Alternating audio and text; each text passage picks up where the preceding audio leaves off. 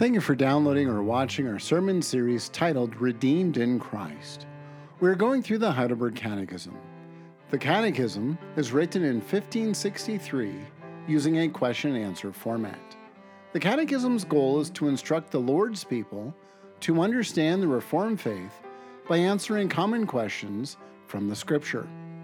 Please join us as we walk through this historic document and ponder the Lord's grace and mercy as we are reminded that we are redeemed in Christ.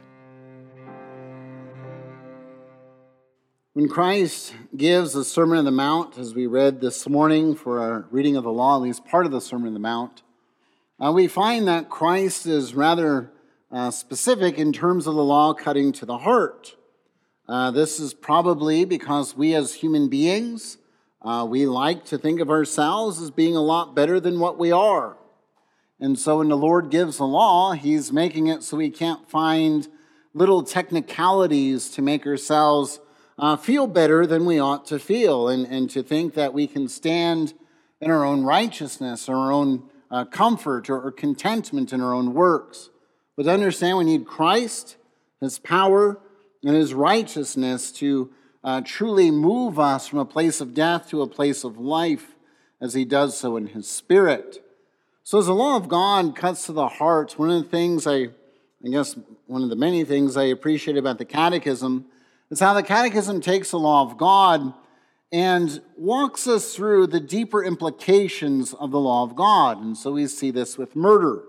Uh, many times they can say, Well, I'm not a murderer. I've never uh, taken a life. I've never uh, actually uh, sought to destroy someone physically or, or, or murdered them in a very literal sense. But the Catechism points out how, at the reality of it is, we're, we're all murderers. We all struggle with this when we really understand the deeper implications of this. So, what is the Lord really telling us in terms of murder? Um, what does it mean, and, and how do we live this out? So, walking through uh, the question and answers, we'll see first murder is a hard issue, answer 105. We'll see that murder has deeper meanings or implications, uh, answer 106. And finally, there's murder's resolution, where we look at uh, what the Apostle Paul reminds us in terms of our positive call. And so, murder being a heart issue, uh, we notice um, one of the things that the Catechism tells us is this is a physical reality. I mean, there is actual physical life at stake. The Catechism tells us, I do not endanger myself. Uh, so it's extending murder to a place where we just put ourselves in a line and see if God can deliver us or live irresponsibly. So the Catechism is reminding us we're not to do that. It's also reminding us that the government is armed with the sword to prevent real physical murder. Uh, so we don't want to say that there are no physical implications with murder. Obviously, taking of a human life uh, outside the realm of self defense uh, without any justification is, is sin. It's wrong. That's murder. Now, when we talk about this in terms of Reformed people, uh, we say there may be situations where we can defend life or preserve life. Uh, we can think of some examples in Scripture. Uh, we think of John the Baptist when he exhorts uh, the Roman soldiers. He tells them to be content with their wages. Now, we may say, why does he say that? Well, if you're familiar with mafia history, it doesn't just grow out of anywhere. Uh, it's not really outside the realm of possibility for a tax collector to really remind someone it'd be an unfortunate thing if certain windows were broken or certain merchandise was missing. And so you might want to pay some extra for protection, right? And so these soldiers could be the, the ones that would offer this protection. They might also be the ones that make it clear that you need protection. And so John the Baptist is saying, knock that stuff off. We, we, we, don't do that. But notice he never tells them to stop being a Roman soldier. Uh, so it's okay for them to be a soldier. There's something honorable in it as long as they do this job honorably. Uh, Christ, when he uses an analogy in Matthew 12 29, uh, Christ speaks of somebody breaking into the house and the homeowner is not there to defend it, which means uh, the homeowner can defend uh, his property or his life or, or whatever is necessary. We think even Paul saying to Timothy in 1 Timothy 5, verse 8, uh, that Uh, one is to defend not only the widows and orphans, but care for one's family. So the reality there is that the priority is preserving uh, one's family uh, when there is a threat. So we say, as Reformed people, and there's other things we can appeal to in the Old Testament case law, etc., then yes, there is a provision in this uh, for self defense and the preserving of life, but this isn't something we want to just haphazardly uh, promote or use as an excuse. But going on then, this isn't just physical, there's deeper implications of this. Uh, the Catechism goes on to speak of things that we can do belittle. Uh, this is minimizing the significance of someone or uh, the importance of someone's accomplishments, basically making them sound really small or, or insignificant. And we're not to do that. I hate. Uh, this is really desiring the worst. I think Merriam Webster uh, has a definition of passionate dislike. Uh, that's one way of putting it. Uh, but it's really just wishing ill and, and wanting bad things to happen to this person because there is no compassion, there is no empathy, there's no sympathy at all. Uh, you just want to see destruction. Uh, insult this is basically any scornful abuse against the neighbor.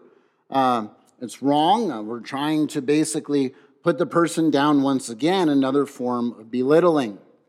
Now, as the catechism goes on, it, it cuts even deeper to the heart. Because now we, we might say, well, I don't do this stuff like the catechism's telling me or saying. But it says, I don't kill my neighbor by my thoughts. This is actually having a thought of thinking about doing ill or wrong to your neighbor or wishing something wrong to happen to your neighbor. Uh, my words, something that's coming out of the heart, like maybe it's something careless that you say. Uh, my look or gesture, uh, making sure that we don't harm our neighbor by that by doing these things uh, not by our actual deeds. Again, uh, contributing to our, our, sinfulness, and not be a party to this. So, this is another thing where it reminds us when we talk about our confession of sin, of, of not doing things that we should have done. In other words, there's something we should have done, we failed to do it. That's what the catechism's getting at. Uh, we should have spoken up, we should have said, well, this isn't right, and we failed to do it. And so the catechism is telling us listen, this is not how we function. This is not right. Going on there, it says on the positive side of, of, of this that we put all desire for revenge aside.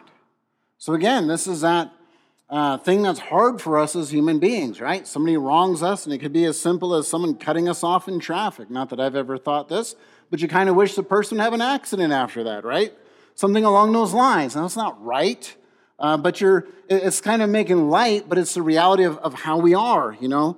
Something as small as that, and we're like, man, I wish this would just happen to, you know? And then you realize, wait a minute, this isn't right. I'm desiring harm to come to this person for what reason?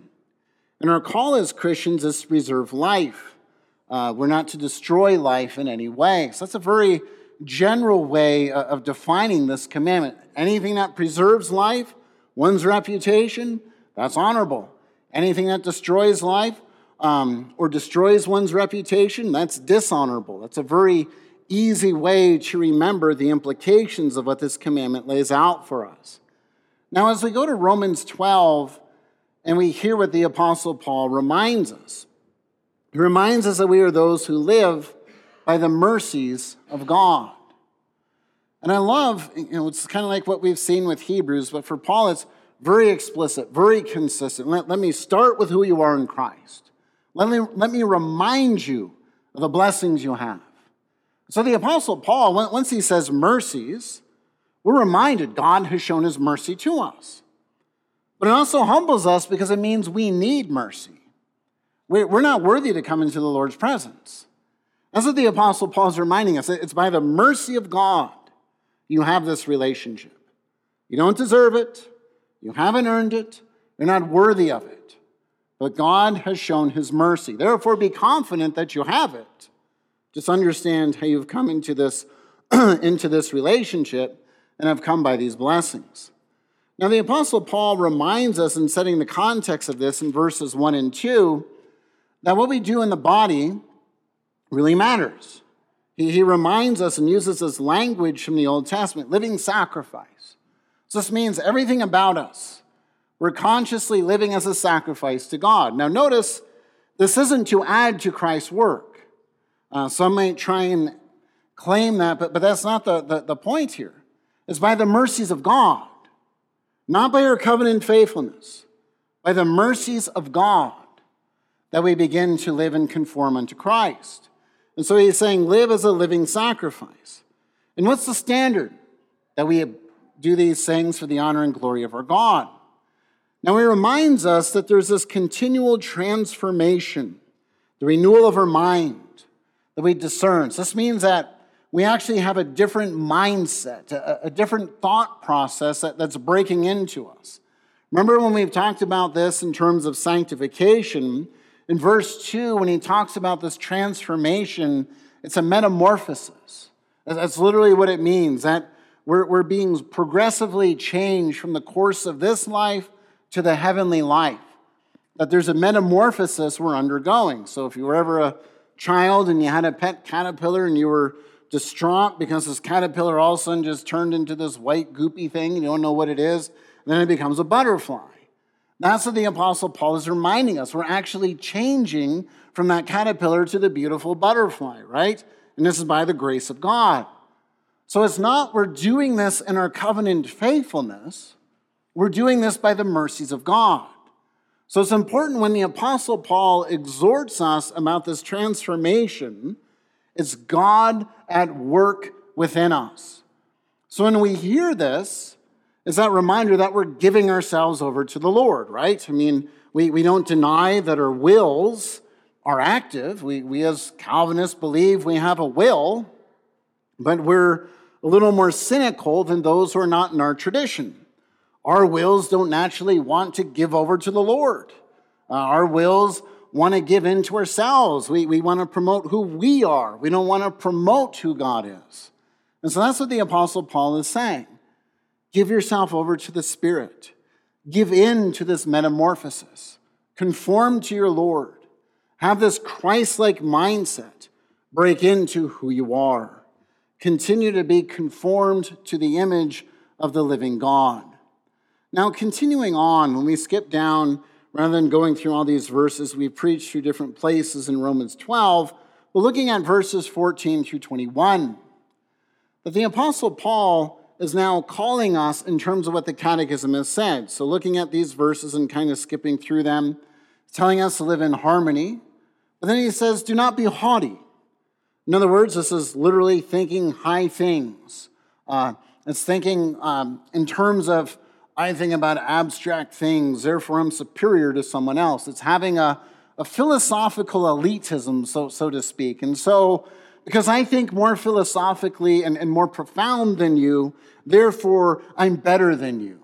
And the Apostle Paul doesn't really cut, cut this to the heart. He's saying, don't be haughty, but he's saying, well, associate with the lowly.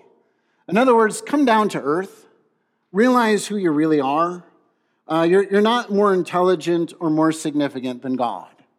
As he reminds us and goes on, that he tells us that not only as we live our lives, but there's an underscoring of how we associate with the lowly. And as we are those who associate with, with the lowly, uh, we desire to do what is honorable in the sight of all, verse 17. And it's a reminder that as we live our lives before the face of God, that he tells us not to do what is wise in our own eyes. Basically, echoing Proverbs, Proverbs 3, verse 7. Uh, because we are those, you know, verse 16, that as we think that we're really wise, you know, we're thinking about lofty, high things, we're really smart. And the Apostle Paul is saying, let's just cut to the chase. Well, why don't you start with the fear of the Lord, as Proverbs is getting at in Proverbs 3? And if we're not starting with the fear of the Lord as a basis of our wisdom or knowledge or mindset, we're not very wise. And that's reality what Paul is saying. So, in terms of murder, this is calling us to have this, this humbleness before our Lord and understanding wait a minute, I'm created in the image of God. I'm a mere mortal, I'm a mere creature. Uh, no matter how high and lofty I may think I think, uh, no matter how many philosophers I may think that I read or I know or I understand, I'm still a human being. Still created in the image of God. I still need Christ. I still need the Lord's mercy. And so, wisdom, Paul is calling to our attention, is not starting with what I define wisdom to be. It starts with how Solomon defines wisdom the fear of the Lord, desiring to please the living God. And so, the Apostle Paul, in terms of this, in a very general sense, we're kind of picking apart some verses here, at least verse 16, and looking at this, but going on to consider the deeper meaning of murder. Obviously, uh, the Catechism is aware of who we are, of trying to say, oh, I'm not that bad. And so 106 continues to, to make the case uh, that we really are that bad. And it goes on uh, reminding us that uh, we got to get into the root of murder.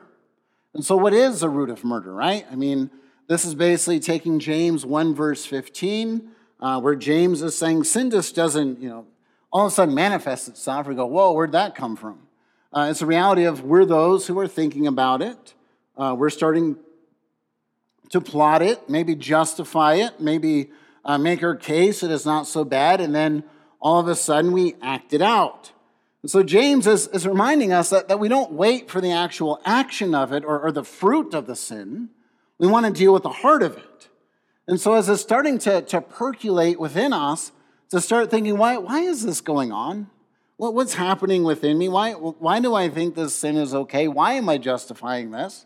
Right? So we're, we're, we're invited to look within ourselves and not think about the fruit of it, but actually to, to cut it at the root and say, this is fundamentally wrong right here. And so, what are some of these things? Well, envy. Uh, that's being resentful, basically giving ourselves over to a, con- a complete covetousness that we want what someone has. And so we have this envy. This leads potentially to a hatred uh, where uh, we have this complete, uh, utter contempt for someone for whatever reason. Uh, anger.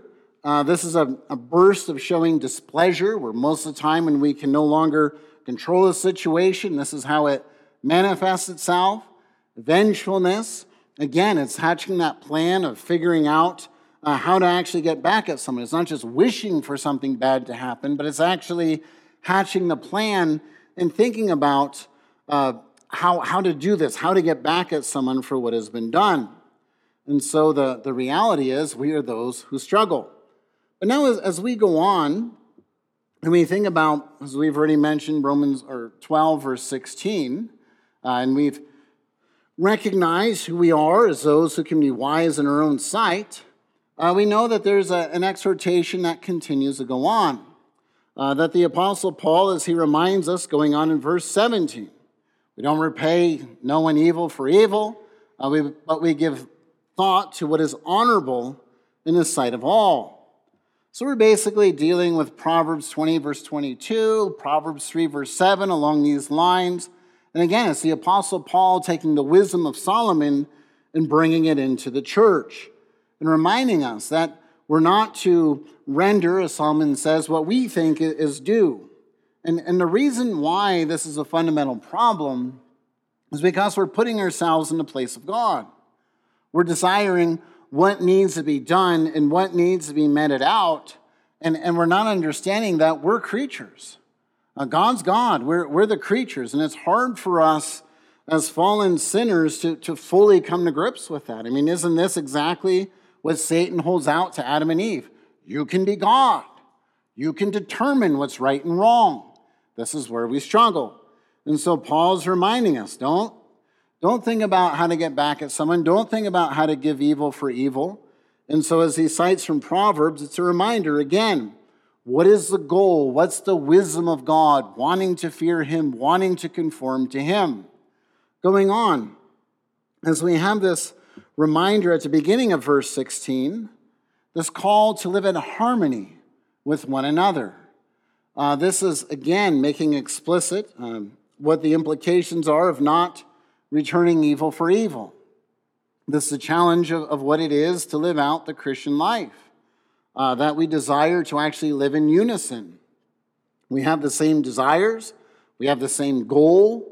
Uh, we not, we're not here to try and repay someone for what they have done, but we're continually understanding we're all in the heavenly sojourn together. And as we go on, and as he tells us to live in harmony with one another, not repay one another. And he goes on in verse 18, and possible as far as it depends on you, live peaceably with all. So when we, we hear this, we might say, well, what do these verses mean? It almost sounds like the Apostle Paul is starting at the beginning with saying, here's the standard of the gospel, it's in God. And now the standard is what, what, what keeps the community happy? In other words, be a people pleaser. We wonder, well, is that really what the Apostle Paul is telling us?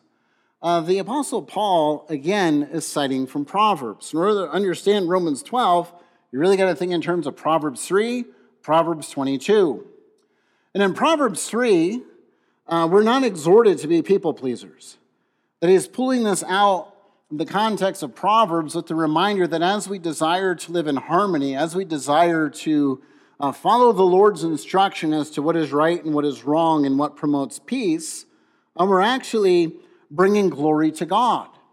And, and Proverbs gives us this promise that, that the Lord is pleased uh, with doing this. And so it's that reminder that we're not, again, desiring to repay evil with evil, but this desire to show that harmony in the peace of the gospel.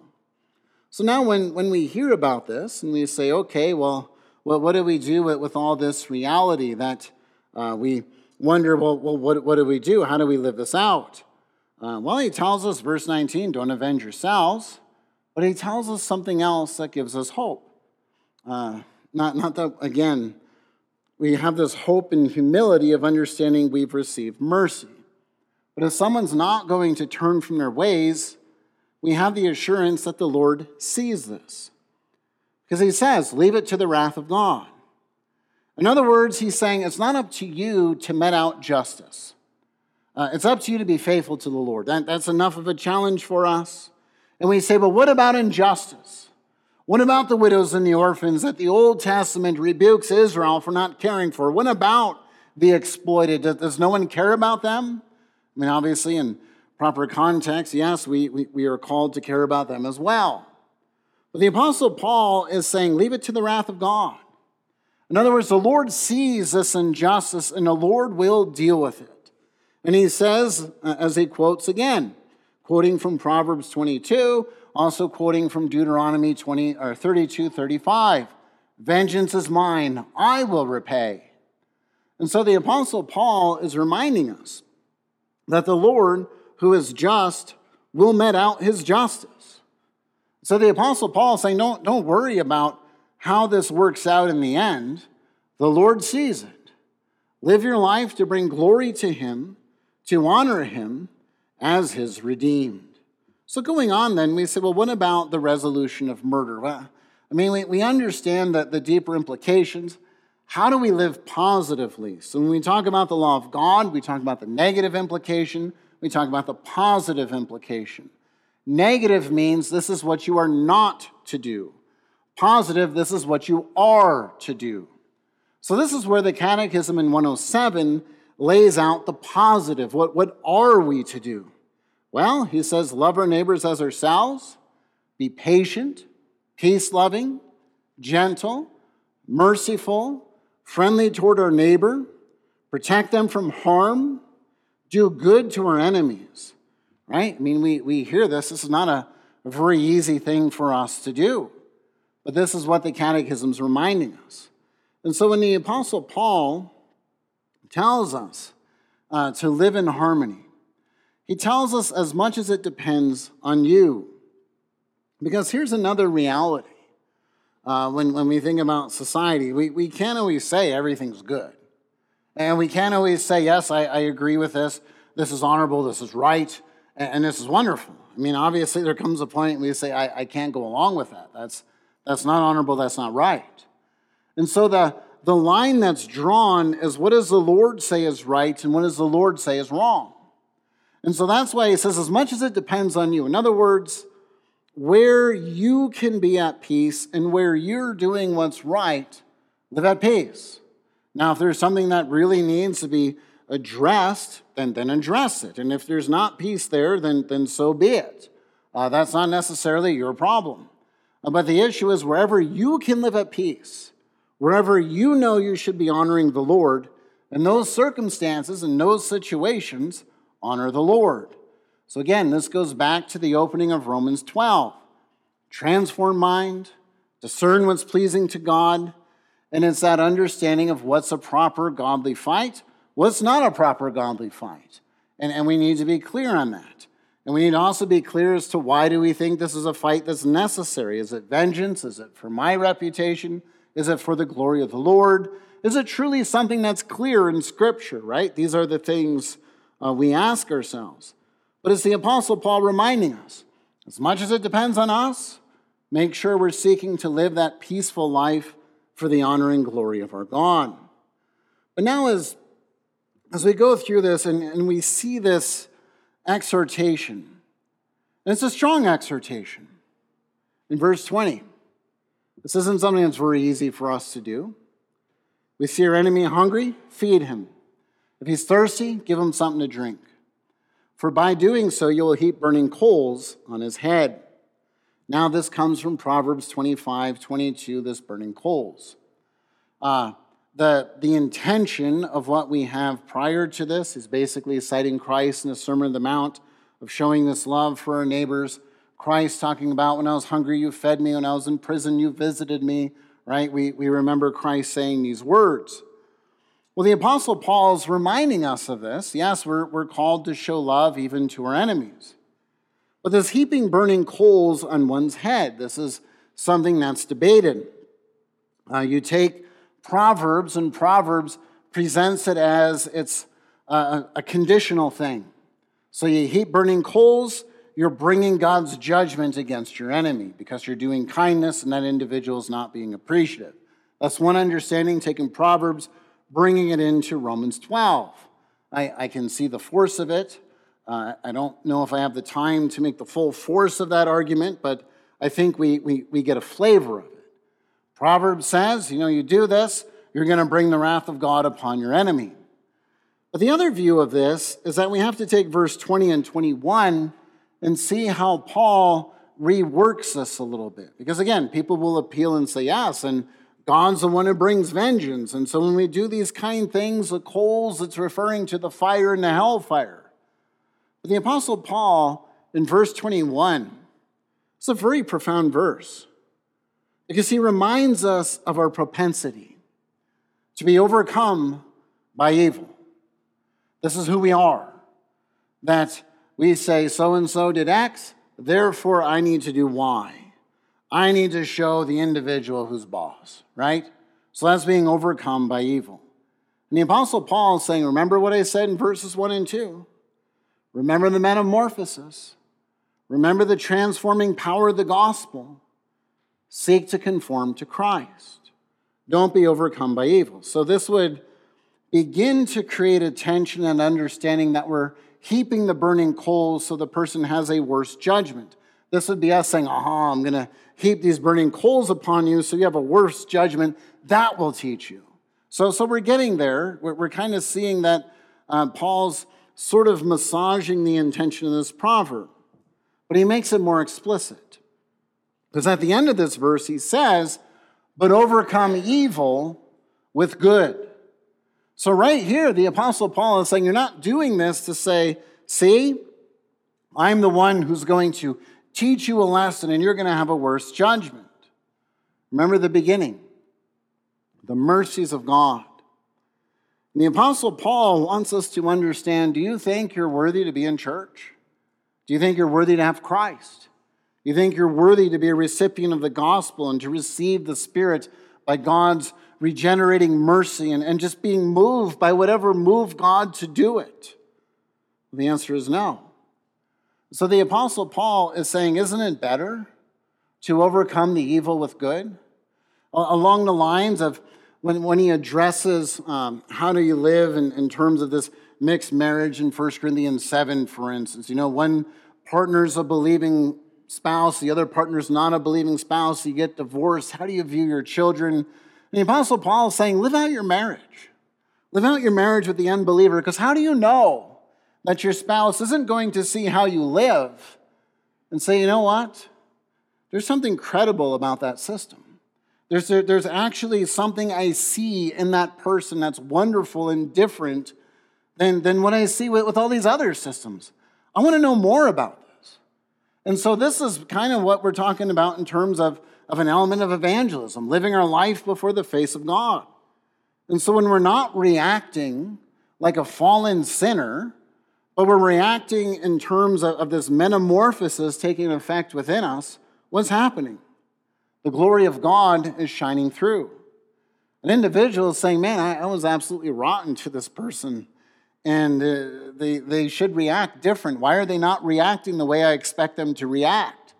And so that's what the Apostle Paul is saying.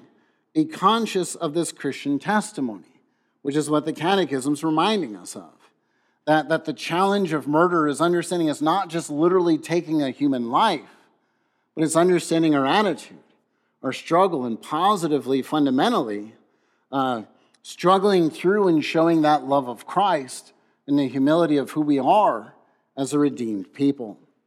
And so, in conclusion, then, what is the deeper intention of the Lord's commandment for us not to murder?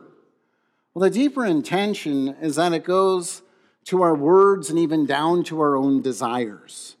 Uh, that the reality is, when we really contemplate the implications of this command not to murder, uh, we, we recognize we struggle. Uh, and, and we're not those who are as righteous and pure as we might think we are. We struggle.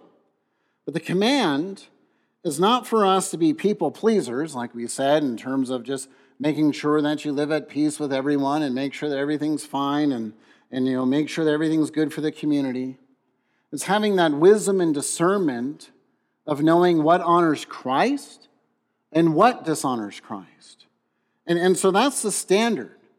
And that's the challenge as we undergo this, this Christian metamorphosis or sanctification. What pleases the Lord and what doesn't please the Lord. And in terms of, of responding, this is not a natural response by any means. But by the grace of God, here's an exhortation for us to give ourselves over to the Spirit, to not respond as a fallen man or a fallen creature, but to respond as one that truly desires to overcome evil with good, to bring glory to our God. And how do we do this? We do this because we know that by the grace of God, we're undergoing that Christian metamorphosis, that transformation of being the fallen sinner, growing to be the one who is being transformed by the power of heaven, by the power of the Spirit. And the Apostle Paul is exhorting us to give ourselves over to this. Again, Romans 12, when he writes this, he's writing this because these are not natural things for us to do, right? Where is an exhortation in the Word of God to make sure your heart beats, or to make sure you breathe, or to make sure you eat? I mean, these are things that, that are just innate. We, we, we know this is what we need. And so when the Apostle Paul exhorts us, he's exhorting us to consciously put these things on so we honor our Lord. But we only do this as those who have been redeemed in Christ, made alive in Him, joined to Him by His Spirit, and those who are undergoing a glorious metamorphosis as a heavenly people. Amen. Thank you for watching or listening to our podcast. Belgrade URC is a Reformed Bible believing church that seeks to cultivate community around our Savior. If you desire to learn more about Christianity, please join us for worship each Sunday at 10 in the morning or 6 in the evening. You can do this in person or on our live stream. You can also utilize our archive sermon series on our website, urcbelgrade.com, or subscribe to our current sermon series through most common podcatchers. Until we meet again, may the Lord's blessing and peace be upon you.